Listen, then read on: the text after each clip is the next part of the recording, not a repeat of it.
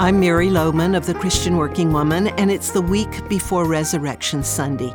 I hope you've been preparing your heart to celebrate this Sunday, for it is truly the most important celebration for us as Christ followers. And in preparation, I'd like us to focus on a very unusual question, which is what kind of God dies? If you or I were given the assignment to determine how the sins of mankind could be forgiven, would we ever have come up with a plan that God becomes man and dies? The disciples certainly had difficulty hearing Jesus when he repeatedly told them that he had come to die, not to get rid of the Roman rule in Israel and establish himself as the ruler. Even though there were many clues and prophecies from the Old Testament showing that the coming Messiah would die, their belief at the time was that Jesus was Messiah and he'd come to save them from Rome, not from their sins. I've been trying to put myself in the shoes of those disciples as they grappled with Jesus' mission.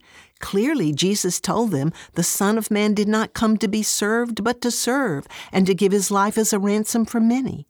He told them that he was the good shepherd, and the good shepherd lays down his life for the sheep. He even gave them an indication of the kind of death he would die when he said, Just as Moses lifted up the snake in the wilderness, so the Son of Man must be lifted up.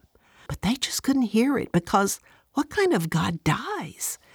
Only the true eternal God would have put this plan in place to send his only Son, who was equal with God the Father, for the purpose of dying, could only come from the mind and heart of God Himself.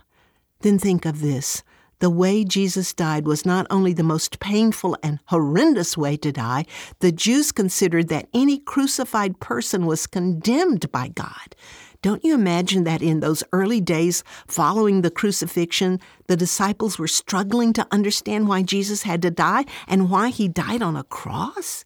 He died this ignominious death, and all along they thought he was from God, which of course he was. But how could he be from God and die on a cross? Just give that some thought and prayer this week and join me again tomorrow as we continue to ask, what kind of God dies? Don't miss the opportunity to attend one of our Zoom get togethers on the weekend. You can still join.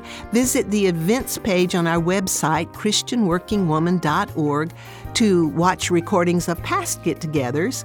Our guests provide engaging content and a lot of resource to help you.